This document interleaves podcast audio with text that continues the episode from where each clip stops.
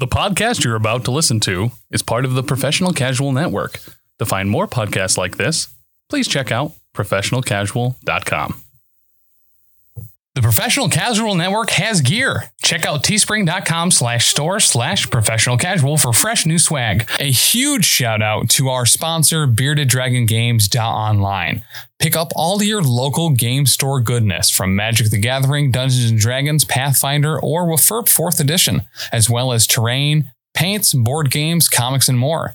Make sure to use code professional casual at checkout for free domestic shipping or PCME10 for 10% off your total order at beardeddragongames.online. Also, a special thanks to Built Bar for sponsoring the show. To get 10% off your order and to help support the show, use code professional casual at checkout or use the link in the show notes. Okay, so hey, stop me if you've heard this one. So I asked my girlfriend to meet me at the gym, but she never actually showed up.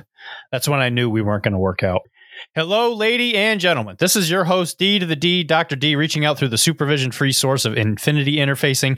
I am joined today by my partner in Infinity B to the T, Brady T. How's it over there in the universe of oppressive aliens, brother? Explosive combat jumps behind you. Nothing personal, kid. Tips head claw. I gotta say, I am actually kind of excited for the stupid crabs. They look so deliciously stupid. Uh, today on Arachne, we will be discussing how to improve your gaming skills so that you can pays your gaming bills with your skills.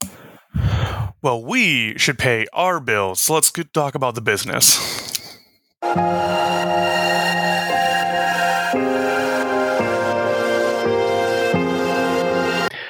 Arachne is a part of the Professional Casual Network. If you would like to support the network, please sign up at our Patreon or purchase some hot swag at streamlabs.com at Professional Casual Network 1.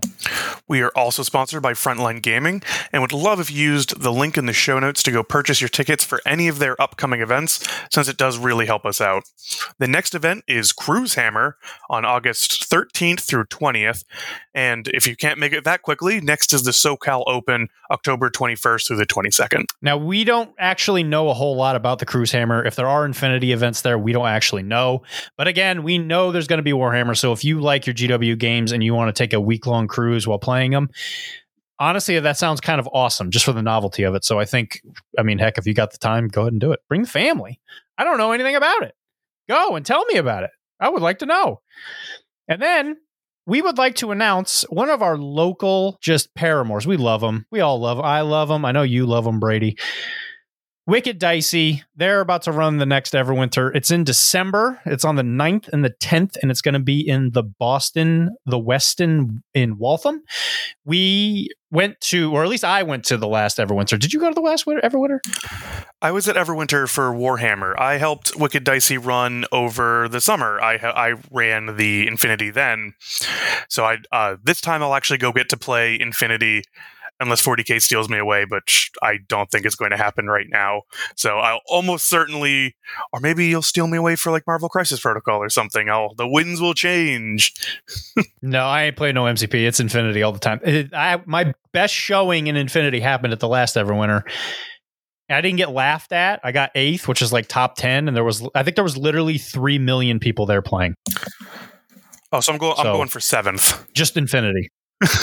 you're going for you're going for seventh, right? So if there's literally three million people, you just want to be one million, five, one million and a half fish for that middleist. There can only be one middleist, no matter how many people are there. There can only be one. That's how that's how that's how math works. All right, and we can never forget our sponsor, Mr. Laser at Mr. Laser Squat Square dot site. Again, he's caught up in all the Shatterpoint stuff, so I know the game is out. I've actually been playing it. Shatterpoint's a lot of fun if you like your skirmish type larger games. It plays a lot, a lot. It plays a lot like Arena Rex. It plays a lot like most of your other like. It's it's very it's interesting. I don't really know how to describe it. It's not like a lot of other games. The combat system is very much like Arena Rex. I really enjoy it. It's fun. It's not going to replace Infinity to me, but it's a cool like little side game that some of the people around here are playing. Great game. Highly recommend it. AMG is a great company. So if you have any interest in it, please uh, listen to the other shows in the Professional Casual Network. Because funnily enough, they've been doing a lot of coverage of it. There's a lot of videos for it in the network. So give that a shot if you have the time.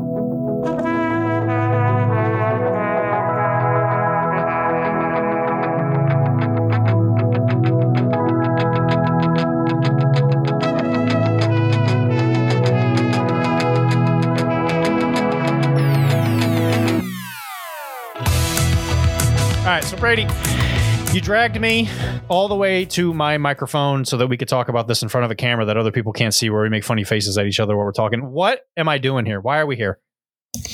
So yeah, uh, we wanted to talk a little bit about how do you get to that medalist. If you're finding yourself with the wooden spoon, you want to go from last place, you want to go to that medalist, or you just want to get better at this game that you spend a lot of time building, painting, and that you love. Um, and so I certainly am not someone who has gotten very good at Infinity. Uh, I'm not making my dodge rolls, but uh, what I can say, at least for where I'm coming from from the experience, is I did do that get good path in Warhammer 40,000 uh, from 7th, 8th, and then finally 9th edition. I was able to go and win a GT. Uh, so I, I, have done that like tournament grind and like the steps you need to do to get good at a game. Unfortunately, I just haven't had the time really to throw that same amount in Infinity. But a lot of those ideas of, you know, how do you get good, especially like a war game, do transfer even if the game systems are fairly different. Because honestly, the basics, when you really boil down what it is we do, there's really not like that huge a difference in the very, very, very boiled down basics of what we're doing. It's almost like any skill, even in real life. So, like, even if we were going to repl- completely replace everything we talked about with this is how you improve in cooking. A lot of the things we're about to say are things that you can apply to that. So, kind of keep that in mind if you are curious about other games or whatever, or you're maybe you're already really good at Infinity and you want to improve in a different game, maybe even 40k you know whatever game that comes out that you're interested in a lot of this is very much applicable to anything quite honestly. All right, we're a tennis podcast now. Let's do it. All right, so I know that we score in points of 15. All right, first, the best way to learn how to be a t- tennis podcast mid podcast is how does the scoring work? so we're going to talk about the first, and I think this the this is the most universal applicable. You you still have to mention it first. The first way to get medalist at an infinity is you got to play games. You have to practice. You have to play. You have to actually participate. Um, you can read everything you want online. You can listen to our podcast on loop. Unless you actually play, you're not going to get better. You need the reps. Because it's mostly about like creating the ability to turn theory into actual like practical knowledge. You can sit there and list build literally all day. And until you really get stuck into the like the like the intricacies of maps and how your list interacts with other lists or how it interacts with the meta or how certain tactics you choose go against like certain armies. So to put it into perspective, if you really want to get good at the game, you need to get a lot of exposure. Now, when you get exposed to a lot of different things, believe it or not, a lot of people think I'm pretty I'm a boisterous guy. I actually do suffer a level of anxiety walking up to a table with somebody I don't know, right? Because I'm showing up with my 300 point list. I have no idea what the other person's bringing, right? When you go to an event and maybe you're meeting some completely new, you don't know if they're going to be a jerk, you don't know if they're going to be cool. But what you can do to help yourself improve in those situations is if you show up and you know the game because you've played it, over and over and over again, and you got the rules that you need to know down, you completely remove that level of anxiety or bandwidth out of your brain so that you don't have to worry about that. Because the best way to combat these situations is to approach the uncertainty of whatever situation you want to try and go into, but you want to have as much rock hard foundation as humanly possible. And the best way to do that is exposure, play the game, gain the experience, honestly, yeah, that's like that's that's pretty much like a no brainer, right? Well, and to even go a little bit more on that as well, what helps you for how do you get those deeper strategies? How do you how do you get that energy to think about all these different like range bands and all these things? And it's like, well, because they're not spending any, you know, the best players are not spending any brain space on what is the range band of a combi rifle. They know that. You know, they know their every unit in their army's stats. And guess what? That's actually really easy quote unquote like i'm not great at memorizing things. That is in fact a variable very tangible thing. Even for your first game you can know the 15 models in your list and you can generally know the stats that you care about. Like obviously if your person isn't a hacker you may not want to memorize you know an Imetron's willpower which i actually don't, don't think it has one. But you know, you may not need to know every single number, but you should probably know your gunfighter's ballistic skill. You, you should just know that off the top of your head. You should know your hacker's willpower. And doing that allows you to not have to think about, oh, which, you know, uh, is, is this hacker good? What's their number? You think, oh, which hacker is in the best spot to move forward and get the hack off? The less the least amount of like just knowing what's happening, knowing what you're about to walk into definitely helps you essentially approach things from a more like a higher level, right? Because if you're sitting on the basic where you aren't even sure like what the movement characteristic of your model is, you're going to approach situations way differently than if you were to go in there thinking, okay, you like before you even put the model on the table and you look, oh, here's this vector I'm going to use to get up the board to approach the supply box or whatever. If you forget that maybe you're in this situation a beta trooper, beta troopers are six two, but if you forget and you're like, oh yeah, all my troops are four four or whatever, this is a pretty you know basic example. But if you can't even get like that level of basic security down, then yeah, you're going to be approaching situations way differently than someone who knows what they're doing as far as like just the most basic of stats. Like, can you forget like what the BTS of some of your models is and you have to check it? Yeah, that's fine, right? As long as you know it's like maybe you know it's not zero. Maybe that's good enough, right? Maybe, you know, and again with the willpower thing, as long as you're not paying Pano, it's probably at least 13 you know, at least you would hope, right? Most of the time, you know, your basic guys are going to be 13s and blah, blah, blah. Something that really helps me approach and something I've learned with a lot of practice is that if you can start to look at patterns, you can approach so many situations way better armed than you would in like if you if you didn't know that those existed. So what does that mean? Almost all basic troopers, all their WIPs, like I was just saying, are almost always 13, other than most Pano models or whatever, because that's like the kind of their weakness most gunfighters they're going to be at least a 12 right but then if you kind of look at it uh, most of the most of the really good ones are going to be 13, right? Or if you look at like a warband model, they're probably going to be like a slightly higher fizz. They're probably going to at least be a 12, 13 for the dodging and blah blah blah. Once you see these things and you can just kind of assume, you may not even be 100% right. Maybe you don't know the difference between like a certain model being like Norkius, right? What's his what's his fizz, Mr. Dodge with Norkius? Uh, he dodges on 15s because he's fizz 12, but he has a plus 3 to his dodge. But don't worry, my dice thing still thinks at 16. So, as an example, he's kind of, I guess he's sort of, it's not really a warband per se, but he's definitely like a physical characteristic model. If they're a physical characteristic model, you know their fizz is higher than 10. It's probably 12. So, if you approach it with a template and you're like, oh, that's a melee guy, he's probably going to be good at dodging templates. Maybe don't approach him with a with a chain rifle. Maybe you want to dice him, right? That's the kind of stuff that you're going to learn when you just get basic games in and you just get exposed to different things. It's okay to lose. As long as you had fun losing, then a loss is just as good as any win. You will always learn more from a loss than a win. Well, and to kind of go a little bit into our second point, not only do you want to practice because you can you can slam games in on autopilot and learn very very little and so what i always call it is it's focus practice because practice doesn't make perfect perfect practice makes perfect. And there's a lot of things that you can do to help get closer to that perfect practice. A really easy thing uh, that you should be doing is taking photos or notes. Um, again, Infinity is a little bit harder just because there are so many like inflection points where, like in like 40k, you know, you can go to the start of the end of the turn, and that can basically figure out where where things have moved.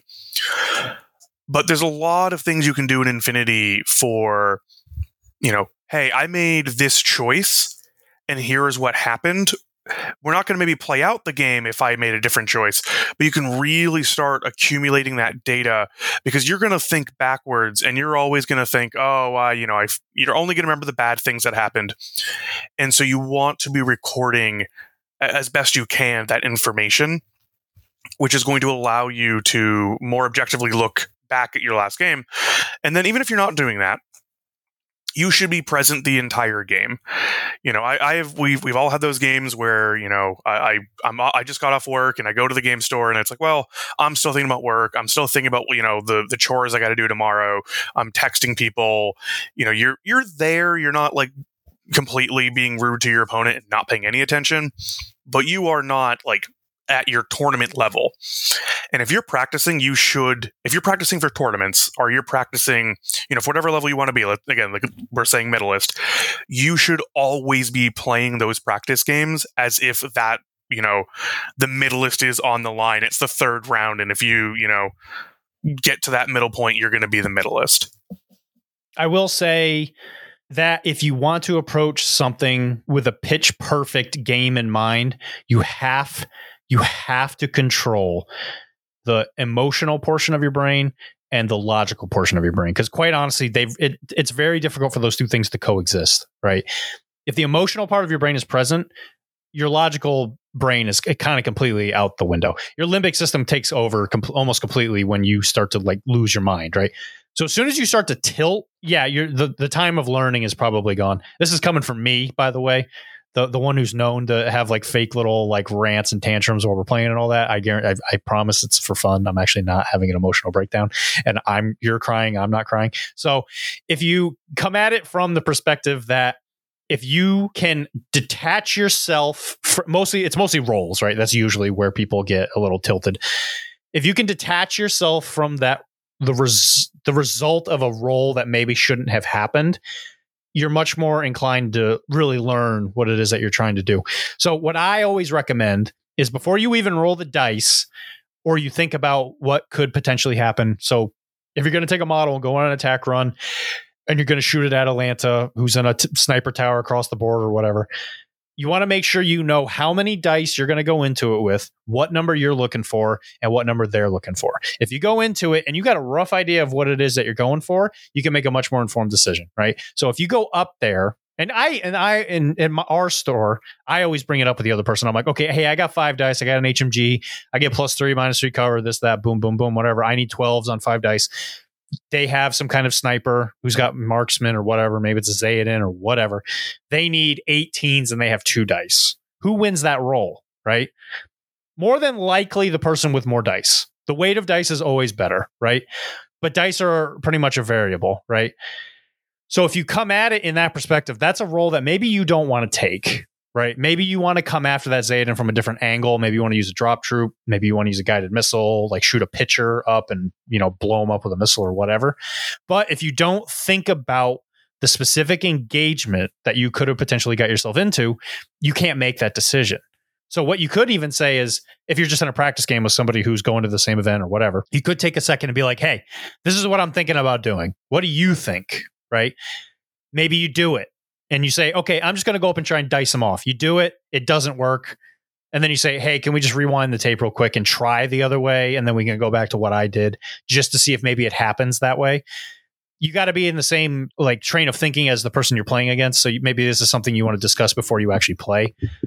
But I've done it a few times with a couple different people, and you always learn way more because of the fact that you're not pigeonholed into, oops, I, I messed up now I got to sit through this snowballing effect of I lost my gunfighter and everything's going to fall apart.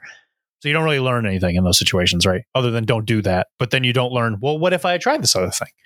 So that's my rule in that in that regard.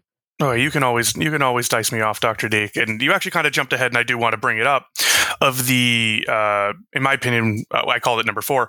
Be willing to modify dice results uh, to test and learn. Like you said, you do really want to make sure that you're both coming in acknowledging that it's a practice game designed to teach or learn or simulate because like even like especially as a 40k player when i was running tournament practice if either one of us got like a really out of statistical left field roll and it's like well it didn't teach either of us anything if like the whole game plan falls apart because of that. It's like it does teach you that the game plan will fall apart, which is good to know. But then like many, many times I'm like, okay, yeah, you did actually make that four inch rollable charge. You do have to be ready to like to lose after that. And I, I actually played a game, uh, a person I played frequently, and an RTT, he he failed a rerollable four inch charge, and it was just like, and he just didn't have the recovery because it because he didn't have enough practice in uh, people always talk about the negative of you know hey you re-roll a, a, statistically bad roll for yourself. You know you pop out you're hitting on you have four dice hitting on 16s and they have one dice hitting on fours and they just crit you. And you're like can we rewind that? And a lot of people should and i think that is beneficial. But on the other hand you can also be the person where, you know, like that person who rolled the four could be like, you know what? Let's say I missed because I think this is actually going to give me a, a weird understanding of how this model should work. You know, again, I always joke Norkius for me rolls 16s. He does not roll 15s. He rolls 16s. And that is something I have in my head, but in a lot of so it'll teach it'll teach me bad habits because I did one or two games where I rolled some 16s. And so now I have this bad habit of being like, well, Norkius won't make his dodge. So I'll put him in situations where it's like, well, I get full cover, I get nothing, and I'll start making weird calls. And so I, have had opponents be like, uh, who I practice with frequently, and it's like, you don't dodge enough. You're not, you, why aren't you leveraging dodge more often? And it's because I, I am choosing off of bad practice data to be like, well, I don't make my dodges. And that's holding me back. And I think that is a big thing you know, like like I'm mentally trying to get past that hurdle. But we all really want to think about it when we're when we're playing. That dice variance is a thing, but you should almost always be testing both and both spectrums of it of you know the really good the really bad but a lot of times if you can get most of your practice games to sit somewhere in the middle at least for some percentage that is really really valuable to to kind of teach you how a new unit can operate but then you also need to be able to take your low rolls and be like, hey, this game, assume I, you know, I never crit. If I roll a crit, it was one, it was one below the crit. And what if you're playing a game where you never crit? And then you could do the opposite way of, hey, if it's one under, like let's assume my crit number is two numbers, and like what what can that look like? Because if you play a list and it's like, oh, your, your crit number is you know five percent higher, so you have a ten percent chance of critting, and you that list still gets run over, well, that probably, you know, either your strategy fundamentally didn't work or the list didn't work because that is such a huge mathematical advantage that, like, you can't plan for better. And as a good example, when I was practicing for one of the local events, I had a prowler. I, he listens to the show, so he knows exactly you. you yeah, I, I know who I know who you are. So my prowler comes out of hidden deployment, literally perfect range bands. I'm shooting a Grenzer inside his negative eight. I'm in my positive three. Everything's perfect my way. The dice hit. You know, he's got two dice to my four, and of course I get crit. So actually, funnily enough, in that game, we did exactly what we just talked about. We actually finished the game, and I lost. Right, I lost by a couple points. Then we had enough time in the night where I said, "What would have happened if that had not have like what have ha- what would have happened if that if that crit had not happened?" So we went back. We were like talking about it, and then I said, "Let's just do it." Right. So we were like talking. We were like doing the talk it out type method, and we were rolling dice. I was like, "Let me roll the dice, see what happens." You know, blah blah blah. If we were to do that with a complete reroll, boom. I would say I win the roll. I shoot him, and then he dies. So we actually kind of play the rest of the game from that hypothetical situation. Come to find out, I still lose. So I actually learned in that situation. Oh yeah, I did get. I didn't lose the game because of that crit. I lost the game because I am a doofus. That's why I lost because I'm bad. Well, in in to kind of again the what our next piece of advice is take advice with salt, with a lot of salt. Uh, I think actually one of the the hardest things at wargaming is especially Infinity, especially Infinity, is pinpointing when a mistake actually happened or the the important mistake. Because again, you're like, oh, it was that crit. And you're like, well, no, in fact was, you know, your deployment. You were never going to win unless your opponent did something major because your deployment was in theory poor or you know whatever ended up being. And it's really hard to identify that moment without having like almost like a third person watching behind you or redoing some of those key moments. Um, so that's one where you always you always want to ask your opponent after any game you you win or lose. I mean, especially after you lose. Hey, what could I have done differently? Uh, is there was there a model that you were afraid of that I wasn't using? Was there a strategy that you thought I you know could have pursued that I didn't end up doing? And they could be wrong. They could tell you something, and they could be completely completely wrong or they could be right. Um, it, it is just one where I see a lot of, uh, you know, again, it's the oh, if I just this one crit change, it's like, well, it didn't, it didn't actually. So people will take some of the, uh, the those areas as gospel, and sometimes you need to actually pull a step fo- uh, even further back than what you than what you're saying. Uh, the other area I see a lot of times in criticism, which is the like, don't use this model, you know, unless something is like legitimately, legitimately bad. Like, eh, and like I have a hard time thinking even like just really, really bad. But like you can obviously build really bad lists. Like, you know, that's actually probably pretty easy in this game. But unless you're using some like you're you're literally taking the worst hits of your co- uh, of your of your list it's fine. Not everything needs to be hyper optimal, especially in Infinity, because so much of the game is dictated by the dice because there is so much large dice variance. But also, there is a you can take a less efficient option and know how to use it better. And that is a huge area where I think people don't respect that enough. Uh, like we are seeing a lot of new rules come out. People like have a lot of talk about it, and it's like, well, yes, this is not optimal, but you can use it actually in a like it solves an interesting problem over here, even if it's still not doing it optimally. That may be more conducive to your play style. Um, because like I know I can't, I probably will never. I'll do it for fun, but I'll be really bad at the here's my blank list style of list. Uh, I'm definitely like, or or kind of list that's like, yeah, you're going to castle up and never move. I'm a very aggressive player. Uh, I prefer, you know, a, just maximum aggression in my playstyles. So units for me that are very like, hey, you don't want to push it forward. It really doesn't want to do those things. They always inherently go against my playstyle and how I want to think. So even if its stats are 10% better, it's probably going to behave about 20% worse for me because I look at that profile differently and my brain doesn't really like get what it's trying to do.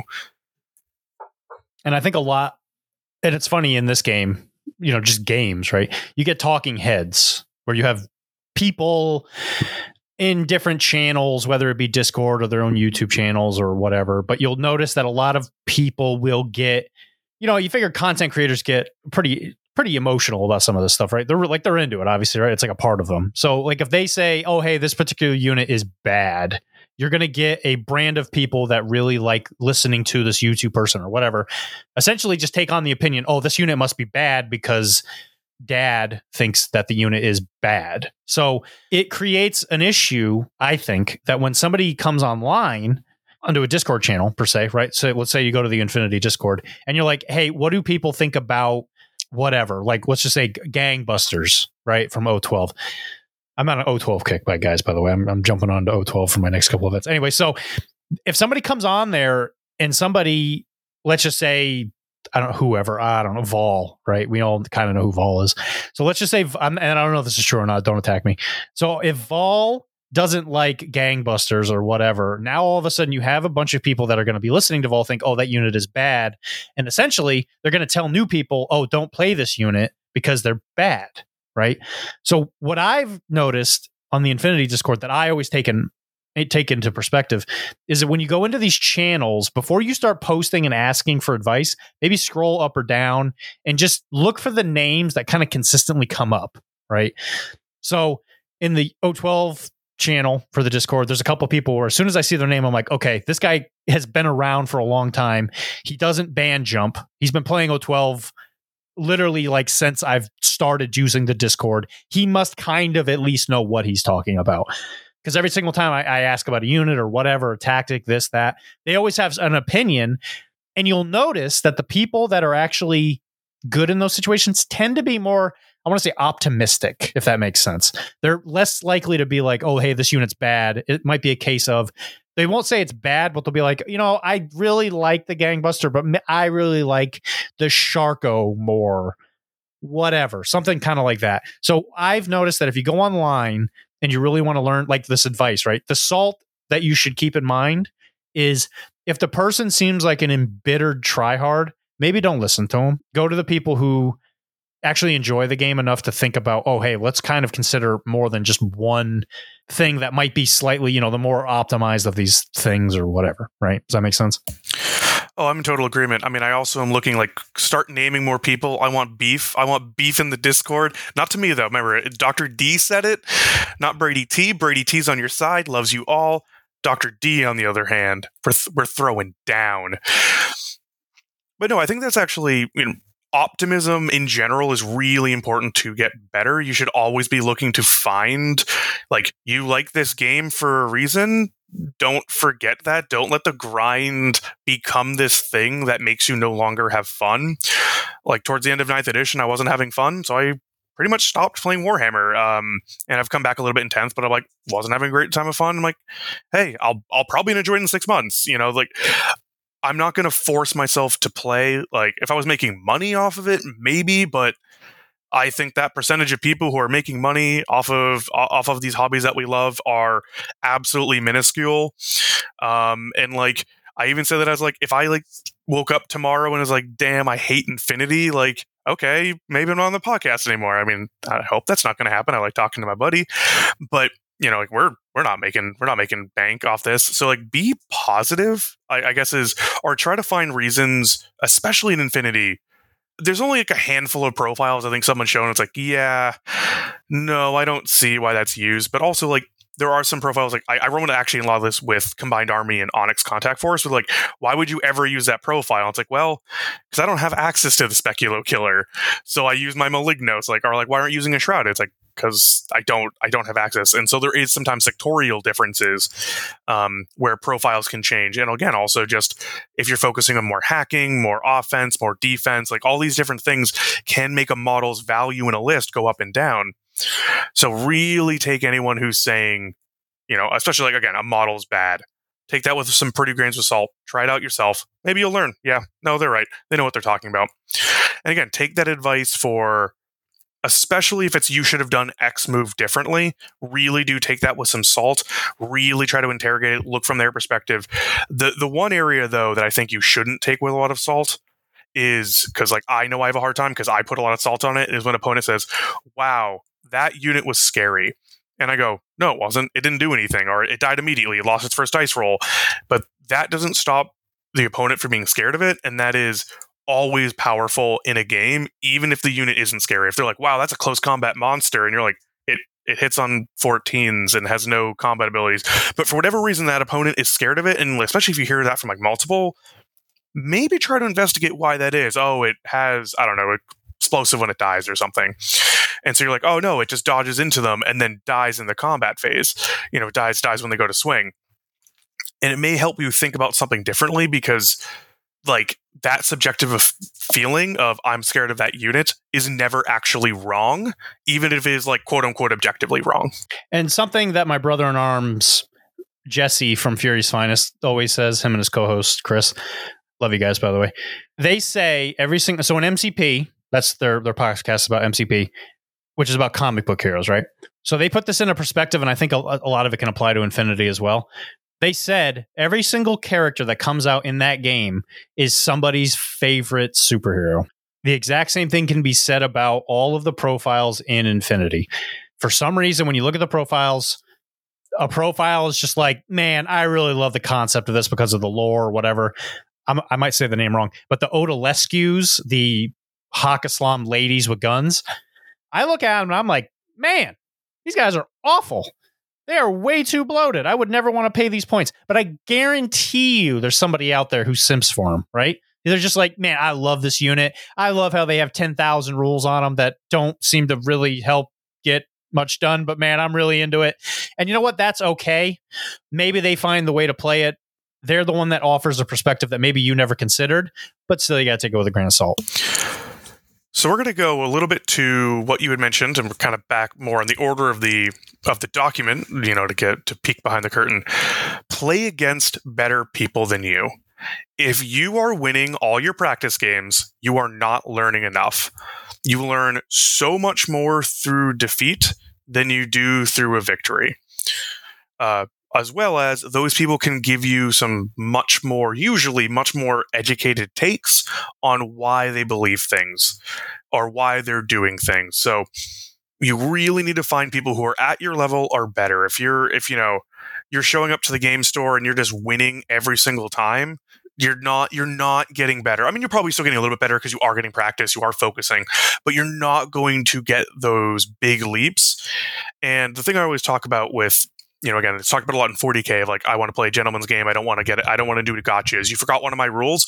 I'll let you, you know, move your model back or, you know, whatever ends up being. I'll let you do what you would have done knowing my rule. Because if I win games by you not knowing information, the moment I hit a player who's better than me and knows that rule, they're going to obliterate me. Because I'm like, oh, you don't, ha, you don't know, you know, combined army well enough to know some really basic ideas. Like if I tell you I have a willpower 17 for my, you know, for my check at the beginning, like I just straight up tell people like you you know I'm running the avatar. Like you you know there's no other army there's no other lieutenant model in my army that that could be. It's an iconic model. Like I'll just straight up tell you especially if you're not familiar with combined army because that for me would feel like yeah I guess I technically am like hurting myself but I would rather you know win in those situations. Because if I can't beat you by you not knowing the avatar like okay, that's that's not helping me improve at all. I mean, I would say growth happens in the world of discomfort. Like if you're looking to become better at something, at any and again anything. So like let's say you want to work out and get stronger. Like when you work out, the next day you feel achy. That is the discomfort of growth. Like if you are constantly in your comfort zone, you will never learn to become like the next better version of you. Honestly, my as, as a doctor, right? I get a lot of people that come through my door, and this is always something I think to myself: if somebody comes in and they're in a situation where, and you can apply this to games, right? We're a gaming podcast. I'm going to try and bring this home. But if you come into my office and you're like, man, I feel like I'm at rock bottom. Like if you're playing Infinity, you just cannot win. You cannot figure out what it is you're doing wrong. You essentially have two choices. You can learn to grow from it, and you could be like, man, I know what it's like to play really bad. It's literally all up from here. Everything you learn from that point will make you a better player because you already know what it's like to be at the bottom. Or you can choose to decide you're a victim of it and constantly say that it's the dice or whatever. Do dice games dice? Absolutely. But can it happen every single game you play? I mean, maybe. Maybe you are having like a really bad run of luck, but at some point the fever is going to break and you want to be make sure you're ready for your ability to just take off once the dice decide to come back and join you, right? So, like Brady's saying, find people who make you uncomfortable uh, skill level wise. If they make you uncomfortable because they don't bathe, maybe don't pl- pick them. That's a whole nother like kind of discussion. But find the people who are better than you. Get crushed. Get just get stomped, but make sure you do, like I was saying earlier, don't let the emotions take over. Keep the logic. Why did he make this move? Ask him right? If he knows he's better than you, why would he hide it? Right? If he's not a if he's not a jerkwad, he's going to tell you. They you, usually the good players in Infinity really like the game. They don't want to see the game fail. Are there jerks? Yeah, but you don't play against them. They're probably the ones that don't bathe. Well, even to to, to bring that up, uh, uh, Queen's Gambit, one of our the local stores I play at it and and help run events at, had an event recently, and one of the best players in North America showed up and played someone who that was their first tournament game ever, and they played round one, and he obviously it was it obviously was not close. I actually, I think he got a point off him, which was like, yeah, good job. But but more importantly, uh, we played we played later on. I think it's been like two or three weeks, and he was saying, "Oh yeah," he was telling me, "Always have your tags go first. Always do these certain things." And it's like, damn, you learned so much more than by playing me because I'm not going to have that thing, you know, that deep ingrained that like that good, really situational advice, or even just like basic advice like just ingrained into my like being that I can just kind of like rattle it off after you know after a quick round, and so like dude got so much better after one game, and yeah, it's not to be fun to get crushed, but you got to be uncomfortable sometimes. It can, but that's the thing is it can be right. It depends on the person, and if you're going in there, you're going into it with the right mentality.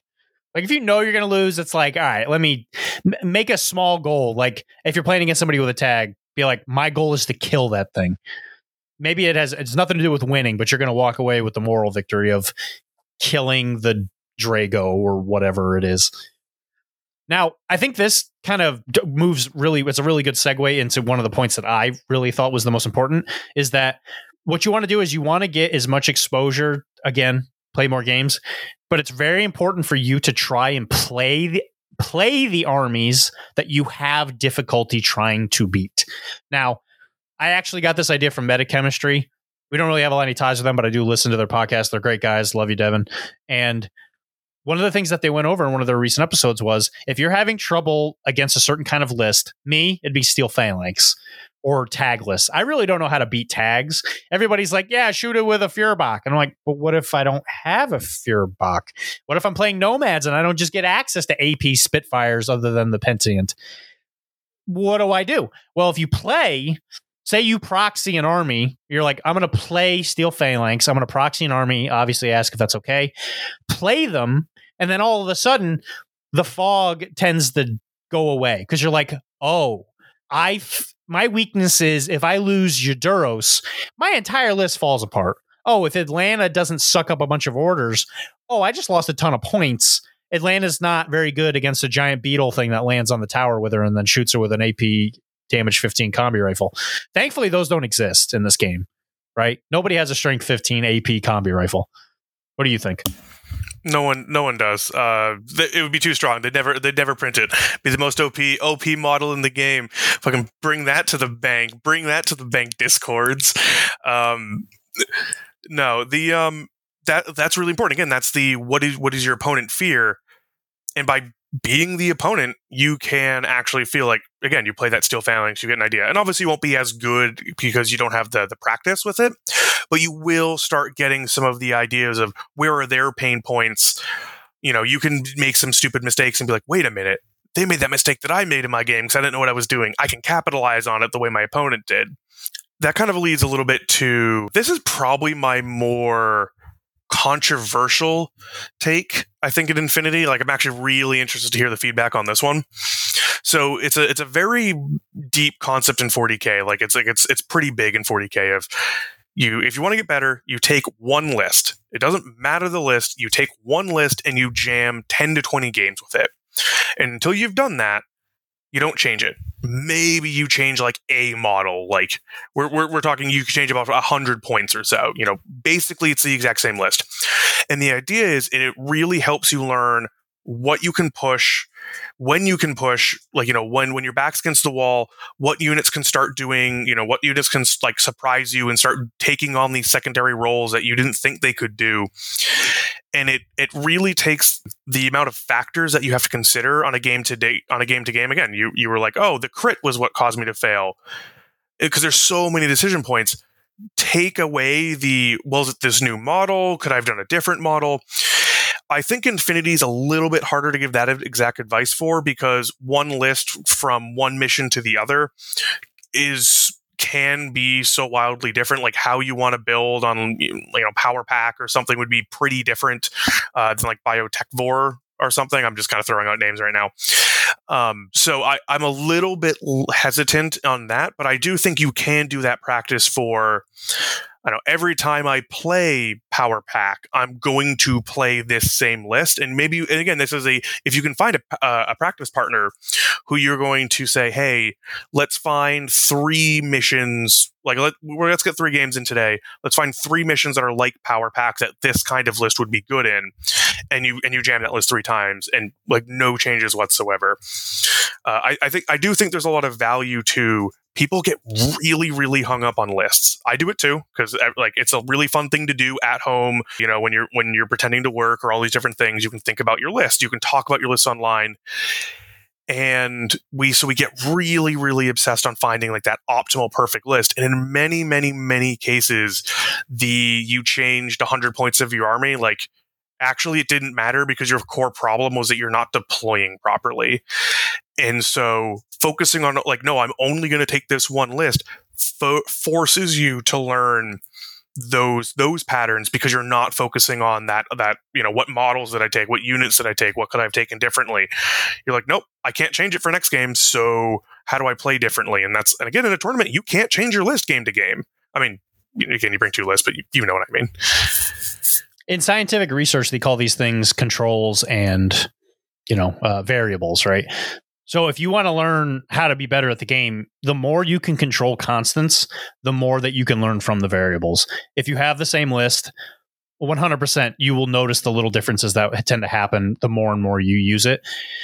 So my general my approach to this very same concept would be thankfully most of the time you know what the next event you're going to is usually, you know, at least up here in the Northeast, we always tend to know. You already know what scenarios are going to be there more than likely. So around here, we always kind of know what's coming, right? You're like, because the next one up here is one of those direct uh, action missions, which are all the like the the the baby. I don't really use that word. The baby versions of the big boy scenarios. So we know that those are coming. What can you do in those situations? When I say I'm I'm, probably going to bring Starmada, right? So if I'm going to bring Starmada, what I do is I build the basic core concept of what it is I'm trying to do with with all the lists that I'm going to bring to that event. Let's say 200 points, right? I think 200 points is a great amount of uh, gives you just enough leeway to be like, okay, I'm gonna do uh, the killing direct action one. Let me bring the more combat guys. Oh, we're gonna do the ones you get bonus to hackers. Okay, you fill the rest of those hundred points with those variables that you can essentially control for that specific thing. And you're absolutely right. You can't bring two lists. So the good thing is, is that if you know you're going to these events, what you could do is you could build one list to play all of them, right? Think about, oh, well, when I was doing Biotechvore, I really could have used X. But then when I was playing Firefight, well, the list I brought was really good for that. Let me try and make it so that my other list is designed for that one or whatever. And I've always been a big supporter of the idea that when you bring your two lists, I build them for board density. I don't really build them for scenarios. There are some people out there that just bring one list to play at all the scenarios anyway. If you are that kind of person, what I would always recommend is bring a list with the boards that are just way too open. Tons of sniper rifles, long range weapons, HMGs, great ARO pieces and then make the other list your short range one. Super dense board, lots of templates, shotguns, war bands, great fizz models, and then kind of wiggle them into the scenarios, right? The short of what I'm trying to say is build the core competency of what it is you want to do with your list. And just like Brady said, give yourself like 150 to 50, 150 to 100 points of just like, yeah, this is what I'm going to use to make, to do what I want to do. And then when you do change it, only change like 20 to 50 points at a time, one or two points or one or two models that you can just kind of swap out so that you don't completely fundamentally change the list in one go by accident. Well, because it also can become a crutch, and I see it a lot with like that mid. That like again, this is the the mid tables uh, where you know people can get really toxic for whatever reason. Is people tend to really focus a little bit too hard on their lists and their model choices, and it's an it's a crutch. It's it's like blaming your dice. It's like, well, uh, I you know I should have brought this model instead of this model. I totally would have won the game. And it's like, no, you probably wouldn't, because like that really good player can actually bring like pretty unoptimal lists and and still run circles around you. Uh, like I don't want to go too deep in 40k, but one of the kind of better examples was, and towards the end of ninth edition, Adeptus Mechanicus was not considered a very good faction. One of the best players in the game, Richard Siegler, was like, no, I just know how to play this faction. I know what exactly what I need to do, and still ended up winning with a considered underpowered faction. So every single like normal person who played that faction was like, please stop nerfing us. We're not as good as Richard Siegler just because this person knows how to play this army perfectly. But that's that is something where I think people can focus too much on their list instead of just focusing on how do I play the best possible game with the tools I have. And the winner of at least one of the last events was a Merc faction. I think it was I want to say it was Dash. I actually don't remember which mercenary faction was, but it's the one that people consider to be really, really bad. Hey, he won. He won a big event with them, and from what I understand, he's just a great player. You can win with whatever you want, but you need the reps. So I have I have one last one, my controversial, before I go into my like my absolute last one. Um, and this one is probably a little bit more on the controversial, just because people don't like the word coach. Um, but I, I actually think finding someone, you know, a, a mentor slash coach uh, type person, I think is really, really beneficial. Uh, I, I taught, I coached swimming for a very long time. I think there's a lot of benefit to finding someone who is better than you, whose opinion you value, and you can go to them and be like, hey, I want you to break me and we're going to play regularly and like almost treat them slightly more than a practice partner because like you can kind of set up that relationship of all our games. I want you, you know, like, hey, we're going to talk about ahead of time what we're trying to learn, what we're trying to do. And, you know, obviously, you know, 40K has actual like services. Uh, I, I had actually used uh, on my, on my Rise Up, I had subscribed to Art of War coaching, uh, and I actually had a great relationship with my my coach. Uh, shout out to Mr. Jack Harpster. Um, he's, actually an Infinity player as well. Um, but you don't actually have to go that far. You you know you can just be like, hey, I'll buy you dinner or I'll pay for the drinks. Uh, you know, to kind of incentivize that you're you are giving me some of your time, and it isn't inherently going to be as fun for you and obviously, you know, we all kind of have that coaching role to some degree when we bring a new player in. You are essentially being their coach to be like, I'm going to teach you this game. I'm going to be this this pathway, this mentor. And, and again, I think some people do get caught up on the the actual word coach because there's a lot of you know baggage with that word. But it really is like a mentor type figure, someone who really is going to be your or your sensei or you know whatever whatever you want to say, and they're going to bring you, uh, they're going to shepherd you, and you're they they're going to be the opinion, like I said, take grains with salt. They're going to be the opinion where you're going to go, you know what? I'm going to try to just trust you and go with and go with what you say, even if you're wrong. Uh, but like, I really value your opinion. So, you, and the thing is, is I know exactly who my senpai is. Um, I always oh, every time I see him. You know, I put like a little caddy or something. No, it's, it's creepy. Anyway, yes, even I Dr. D, trained medically type person, have a mentor. And let me just tell you something. One of the wisest things I ever heard was the person who thinks he knows everything will learn nothing. If you show up to a situation and there's somebody who's who consistently scores better than you, is much better at the game than you, if you go into the conversation already knowing that you know more than him, it doesn't matter what they say. You're not going to learn anything. So even if they're not like your specific mentor, if you know the person is better than you, just listen to what they're saying right? They, it's amazing what you can learn in just a little bit of like with the with a little bit of context that you may have completely missed when they mention something like as a passing remark where they're just like, yeah, you know, I'm not a big fan of car who's because of, you know, whatever. So it's those situations where even if you don't have a specific mentor, you just kind of want to listen. The person that opens their mouth, closes their ears, just listen to what these people have to say. I do agree. Find someone in your local shop or local area who's who you know is better than you and then just be like, hey, bro, can you drill me and just tell me what it is I need to learn? So when I was learning, when I came back for N4, my senpai, I specifically asked him, hey, I would deploy and I'd say, rate my deployment right now before you even deploy. Just look at it. And he would tell me, oh, this is bad, this is good, whatever. You should have done this, this, or that. And then I would say, based on whatever he says, I would ask, can I redo it? And he would say yes or no or whatever, blah, blah, blah. And I would learn from that. My deployment, way better than what it used to be. I am so much better at it now that you have someone who specifically takes the time to dissect the specific thing that you are trying to learn. So if you find yourself having difficulty with it, also ask them, "Hey, I'm having a problem with A. Can you teach me A?" And something to add to that uh, a little bit, what you said, I'm having a problem with A.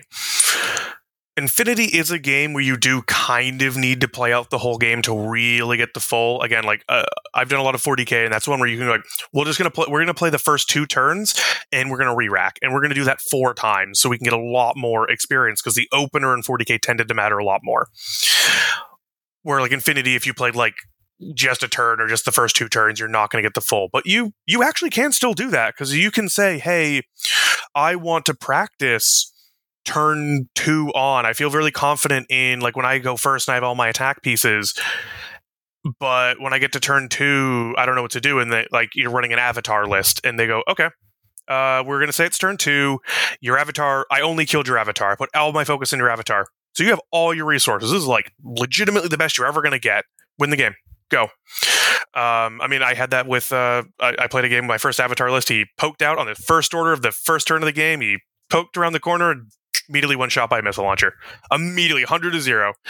And it was like, uh, I'm like, okay, can we just re rack? And it's like, yep, just take that order back and do something else. And it's like, okay, thank you, because that wasn't going to be fun.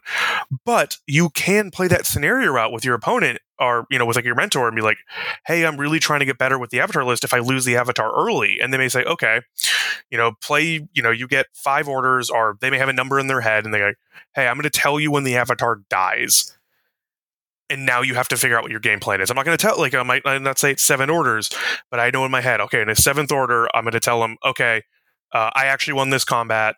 You're pick it up, put it away. Now figure out what the rest of your list is doing.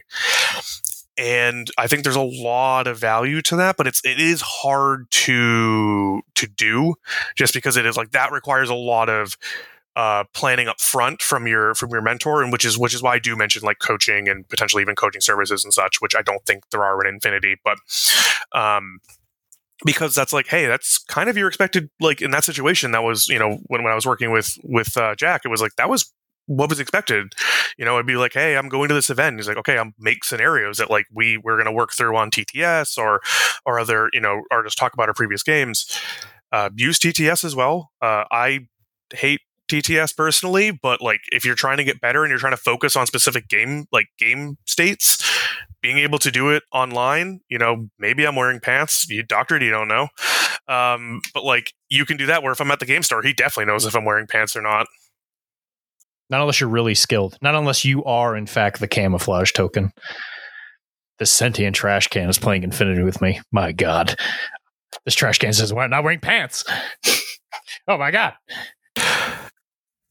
And the last piece of advice that I think is like really, really important, because this one's more about like not stunting your growth. And we said it once or twice, but it was, uh, I want to say Jack told me it may have been a different art of war uh, player who had, who had originally said it, but the you're allowed to blame your dice for 24 hours. After 24 hours, figure out what you could have done differently. Uh, because there's again everyone's going to have good and bad dice. You're going to remember your bad dice only. And there is, again, Infinity is a little bit different than, than Warhammer because, you know, the, the statement in Warhammer is why was your whole game plan that you were going to make a seven inch charge? Why were you at a point where the only way you could win or lose was that seven inch charge? That was your mistake. Let's figure out how you win without having to essentially need to roll the dice. Infinity, you don't really have that option. It really does bake in the randomness. But if you're if your whole game plan, especially like you know, obviously like third turn when you have both have like four models left and you're just like, I need to book it across. But even then, well, maybe could you have done something else? Not have one model have to sprint across the board and make every single dodge and hit and hit the button on his last order. You know, maybe you had two models that could do that. Try to find ways to figure out either dice redundancy or you know just redundancy in your plan or even if you have to make a a risky play like you know okay i have to attack his castle. Well i have two vectors to do it so i have i essentially that situation i have redundancy. I have two ways yeah one may be a lot better but let's take the better way. Oh it failed. The dice didn't go my way. Okay we'll do the other way. And maybe that one will succeed but if your whole game plan ever comes down to one dice roll, again, e- e- even e- up to and including the, you know, it's the last button press of the game, you probably could have found a way to at least make it two dice rolls. Uh, and that should always be something you focus on. Um, because that will make you a better player because you're not focusing on the randomness. You both have the same level of randomness, unless one of you is using weighted dice that you're going to try to flush down the toilet later. Um, you you will both, in theory, have the exact same chances every single time. You know, a a D20 has a five percent chance on landing on any single one of its surfaces. So figure out what you can do better. That's the only thing you can control. You can't control that D20 roll.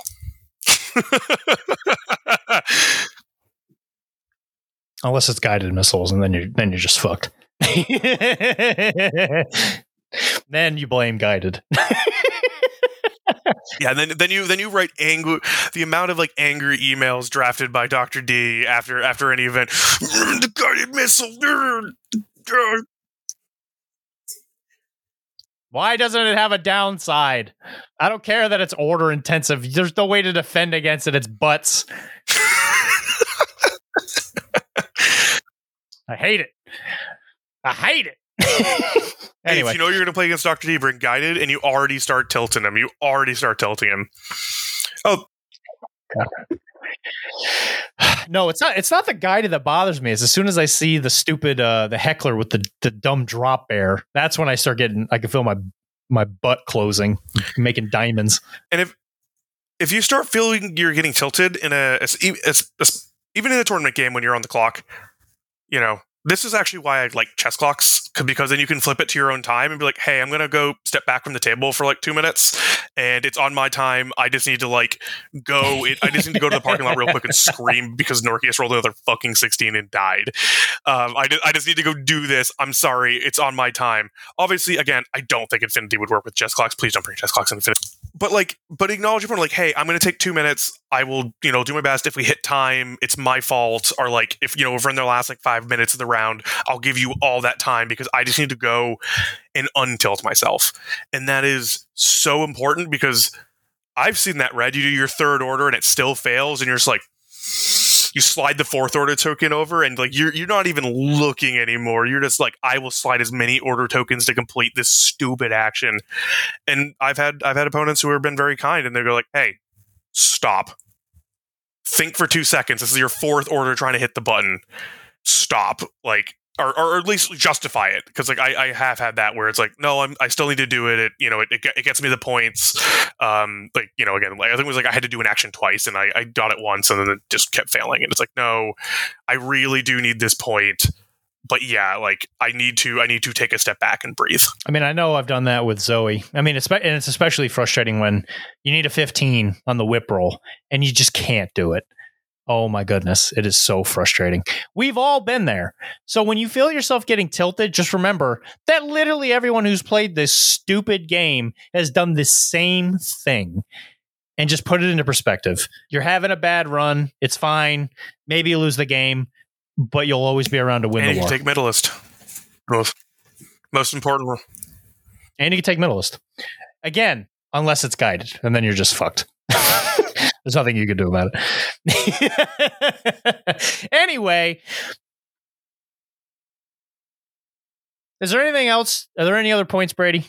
No, we, we hit all my main ones, all my big bugbears, all my big like, you know, don't blame your don't blame your dice, don't blame your list. Focus on what you can control. Play more game, play more games. Uh, don't bring a freshly painted model because it will die first, no matter what. Uh, make sure you like you know if you if you have a freshly painted like new set of models, play one practice game before the tournament. So all so you get all that bad juju out because that that no that that is real. I said all the luck, you know, everyone's got the same levels of luck. No, no, no. If you have a fully painted, like it hasn't hit the tabletop yet, and you show up to a tournament, you've doomed yourself. Don't I mean, that's dumb. just bad juju. That's bad juju. You can't fight the juju. it's that's not the bad. same as luck. bad. Bad. juju is completely different. Yeah, completely different brand of of hell. All right, well, I think now is the perfect time to enter the things that we got wrong in the last episode segment. Brady, can you believe it? We got everything right. We didn't say anything wrong. Uh, the only one, so somebody did approach me and somebody told me something that you had said that if you had taken it out of context would have been incorrect. But because of the context of of how you said it, it did make sense. So you technically weren't wrong.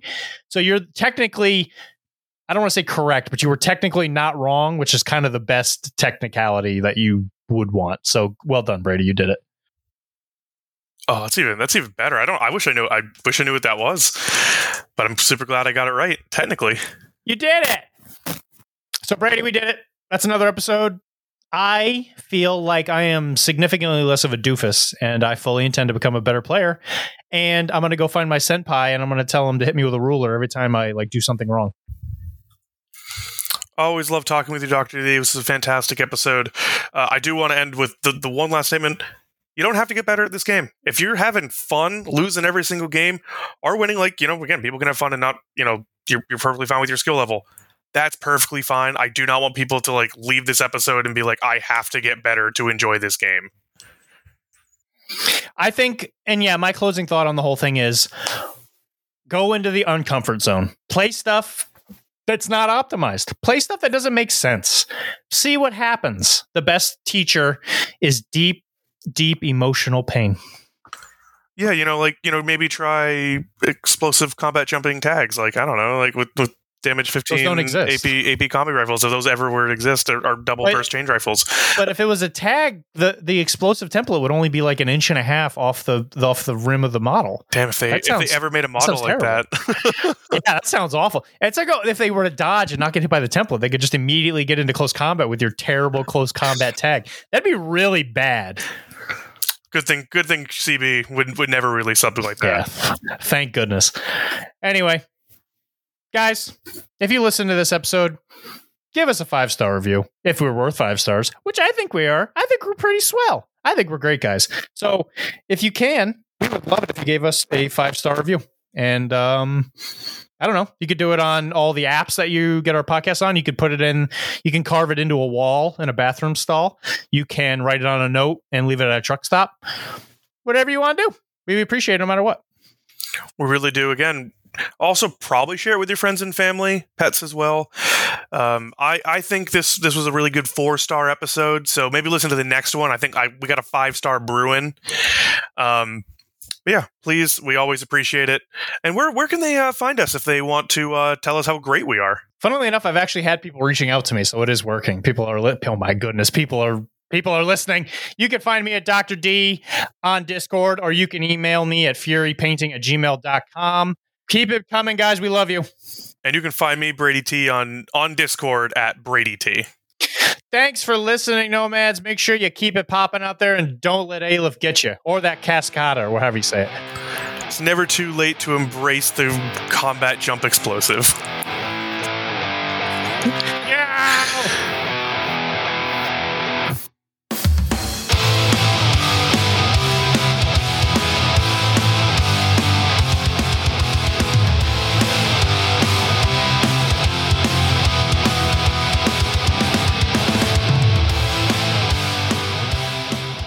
Thanks so much for listening. If you enjoyed this show, check out all the other great shows here at the Professional Casual Network. Like what, Danny? I'll tell you. On Mondays, we've got the Lost Omens podcast, our Pathfinder 2e actual play, hosted by me, playing through the Extinction Curse AP. Also, streaming on twitch.tv slash professional casual network at 7 p.m. Eastern time, you can check out, oh yeah, the Power Phase, our Marvel Crisis Protocol live battle report show. On Tuesdays, the podcast version of Wait, Did I Roll a Wild? Our Marvel Crisis Protocol vlog is available. On Wednesdays, alternating releases on the Patreon, we have Settling the Southlands, our homebrew Wolfthorpe actual play, and The Slithering, a Pathfinder second edition actual play.